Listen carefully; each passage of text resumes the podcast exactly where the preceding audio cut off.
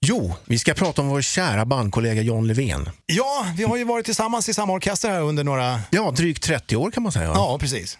Och han har ju en förmåga att så att säga omge sig med små konstiga händelser. Det händer alltid små missöden. Han är som en magnet för små missöden. Ja, precis. Som exempel skulle man kunna dra det här med saltkaret. Ja.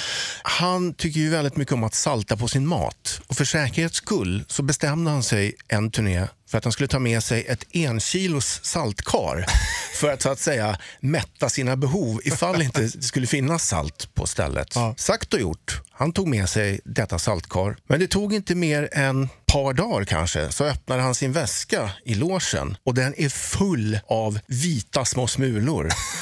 Ja, naturligtvis har ju då saltkaret läckt och ett kilo salt har runnit ut i hans resväska. Typiskt John Löfven. ja, och hur reagerar han där? Alltså, Ja, inte mycket mer än att- ett kort konstaterande. Vad fan, jag har ju salt i hela väskan.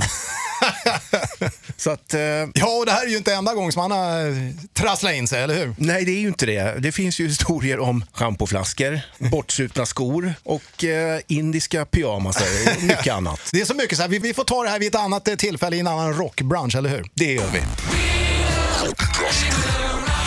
Tidernas bästa rock. Ett poddtips från Podplay. I podden Något Kaiko garanterar östgötarna Brutti och jag, Davva, dig en stor dos skratt. Där följer jag pladask för köttätandet igen. Man är lite som en jävla vampyr. Man har fått lite blodsmak och då måste man ha mer.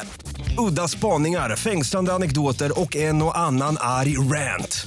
Jag måste ha mitt kaffe på morgonen för annars är jag ingen trevlig människa. Då är du ingen trevlig människa, punkt. Något Kaiko, hör du på Podplay. Därför arkadeinerna.